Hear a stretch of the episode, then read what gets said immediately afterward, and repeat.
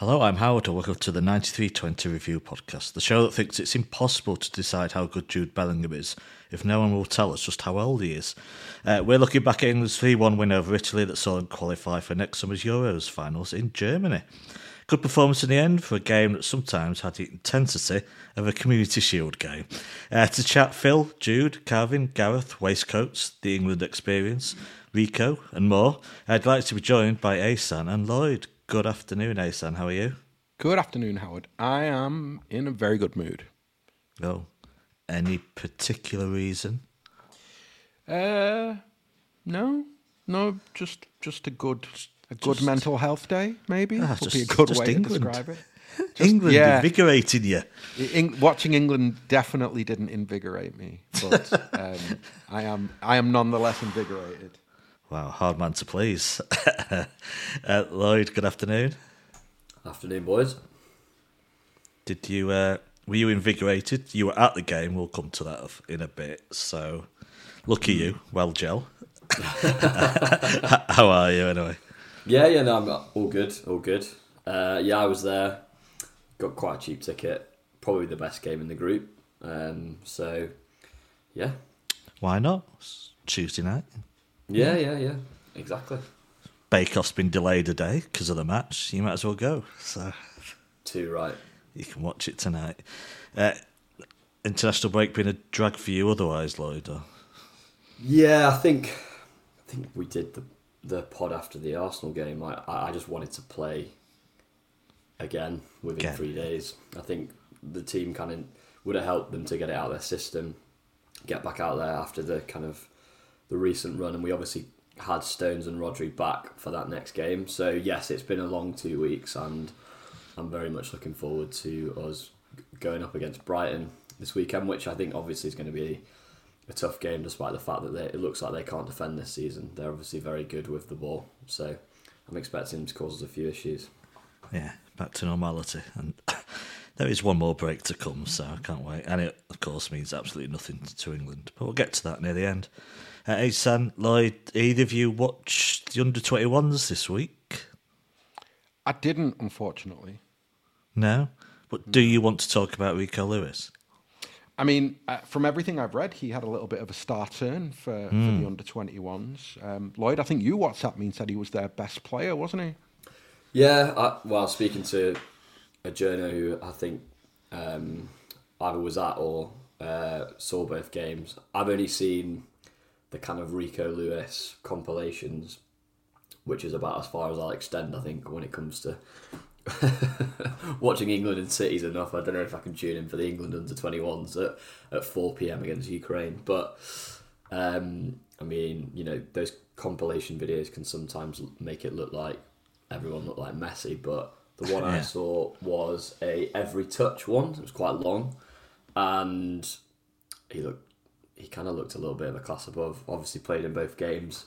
Kind of played it right back, but I think he ended up coming into midfield a lot, like he has been for us recently. Um, and that's the first time he's really made a proper impression on the 21s. So I think if he carries on this season, it won't be too long before he's probably in the, the senior squad, to be honest. Hmm, well, that's the ultimate question, eh? Uh, in a team that where Harry Maguire and Kalvin Phillips are still playing, where Ollie Watkins struggles to get into the squad because we don't want to use recency bias now, do we? Uh, despite the fact he's been excellent quite a while. Do you think there's any chance that by next summer in the finals he could be a, a pick in his senior squad? I mean, not really, but I think that's mainly because I think from a positional point of view, um, England are pretty well stocked for right backs, and I think that whilst Not right back.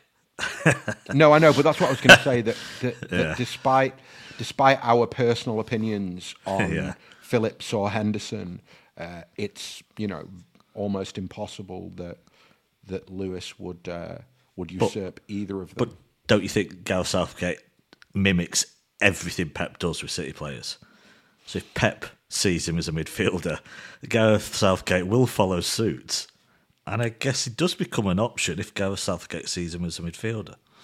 Yeah, but I think that my, I guess that my my my takeaway from that would be that I don't although I'd like to think that Southgate is uh, like has some sort of footballing IQ, I just don't think that he does. I think that he's he's too embedded. He's too much of a. He's just he's a, he's like a he's a Southgate's a caricature for me. I don't think he's a good coach. I don't think his England team uh, have improved or are any good. I don't think that he does anything to players to make them look anything other than ordinary. Um, and he's not brave, and therefore I think it's impossible that Lewis lands in the squad because I think that would be the kind of brave, forward thinking decision that would require Gareth Southgate to then drop a player who's probably half as good as Lewis, but is seven or eight years older. And I just don't think he's going to do that. Hmm. His spots are maybe his fitness, fit, fitness of others, and I don't know what the squad size will be as well. I don't know if it's gone. It used to be 23, didn't it, and 25. Sorry, Lloyd, you were going to say?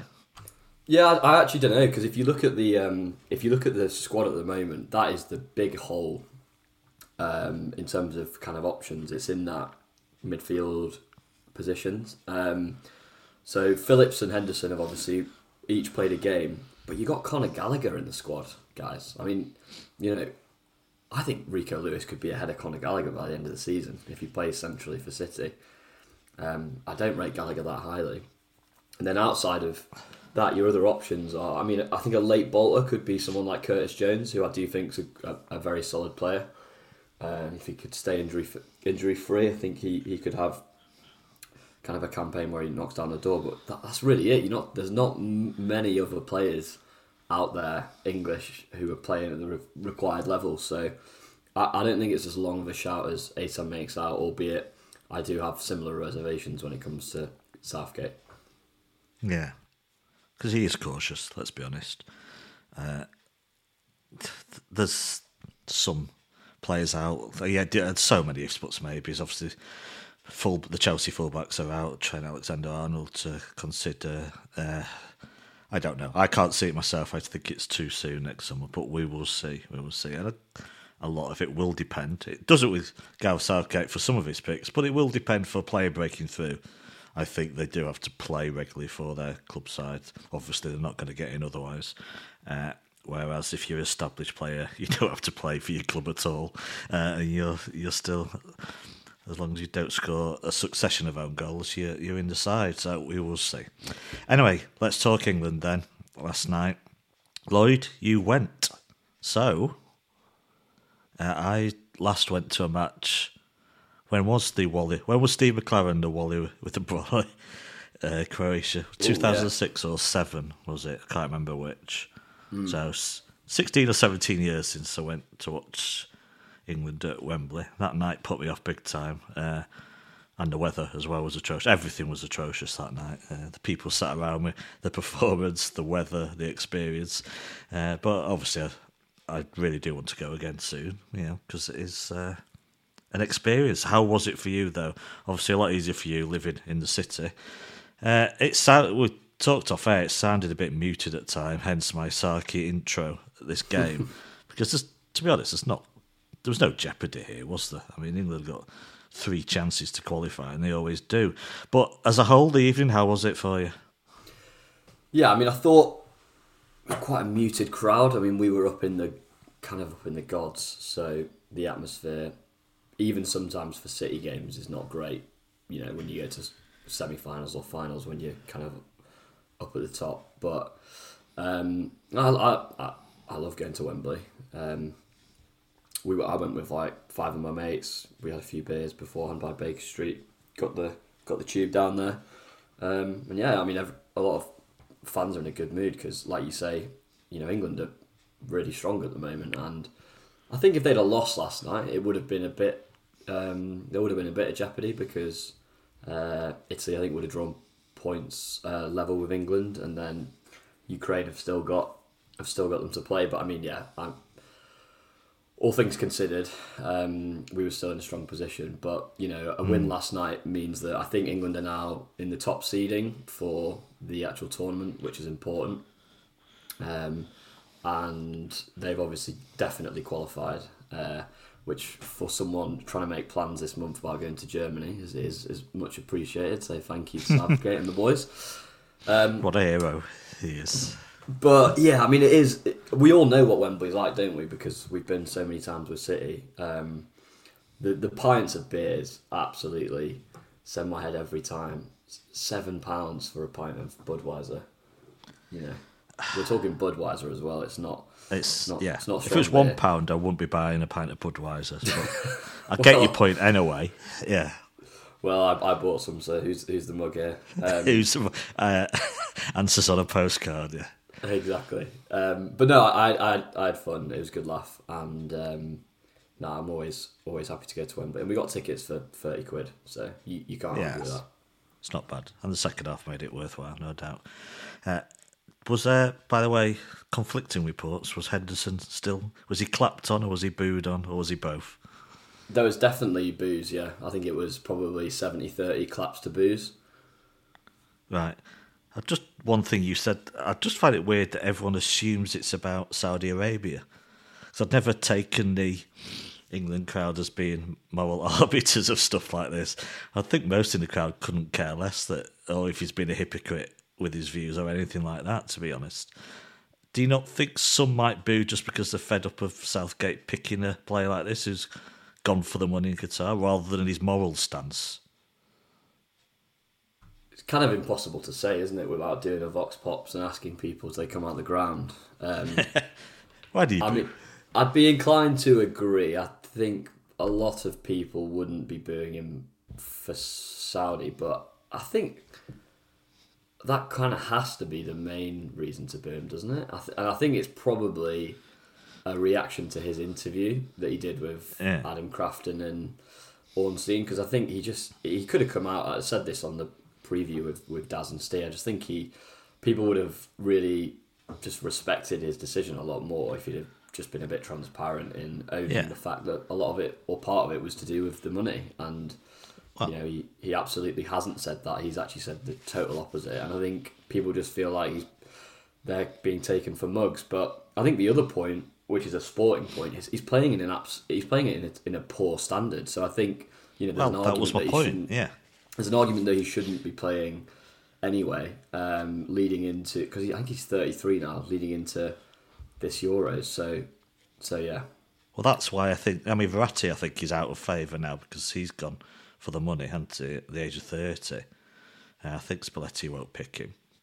Uh, that was my. I wasn't defending Henderson. I just think, just my, you know—I wonder if that many people really care about the moral side and they're just more frustrated that Southgate is not looking for new talent rather than picking a 33 year old who's gone to play in a poor league. So, but yeah, we can't possibly know, can we? Anyway, Ahsan, the actual team. Uh, it was leaked about well about at least three versions I saw leaked, but the final one was right. Phillips, Maguire, Rashford, even I would say he was out of form at club level, but hey, that's United, so just a depressing lineup, exciting or a bit of both. And don't worry, Um, we're, not, we're not delving into the game in detail after this. No, I, I, I mean, I didn't, I didn't hate the lineup, but uh, there's, I don't think that Harry Maguire and Kalvin Phillips should be playing for England right now. Um, I mean, I don't think Henderson should be playing for England either. But my reasons with all three are pretty much the same, which is that uh, they're not very good and they don't play for their clubs. Or in Henderson's case, case he plays in uh, yeah, plays in Saudi Yeah. Arabia. I mean, I just, I'm, I'm not, I'm not seeing that as being the requisite prep for uh, a big tournament for England. But yeah, I, just, I, I don't think those three should be playing for England, and I feel a little bit as though it kind of weirdly exemplifies why I'm so down on Southgate because I do think that there are options um, in all of those positions. There are things that he that Gareth Southgate could do um, to be a bit more progressive in his thinking, and yet he seems well. It's not that he seems; he's just not good enough to be progressive in his thinking. Thanks for listening to the first 15 minutes of the show.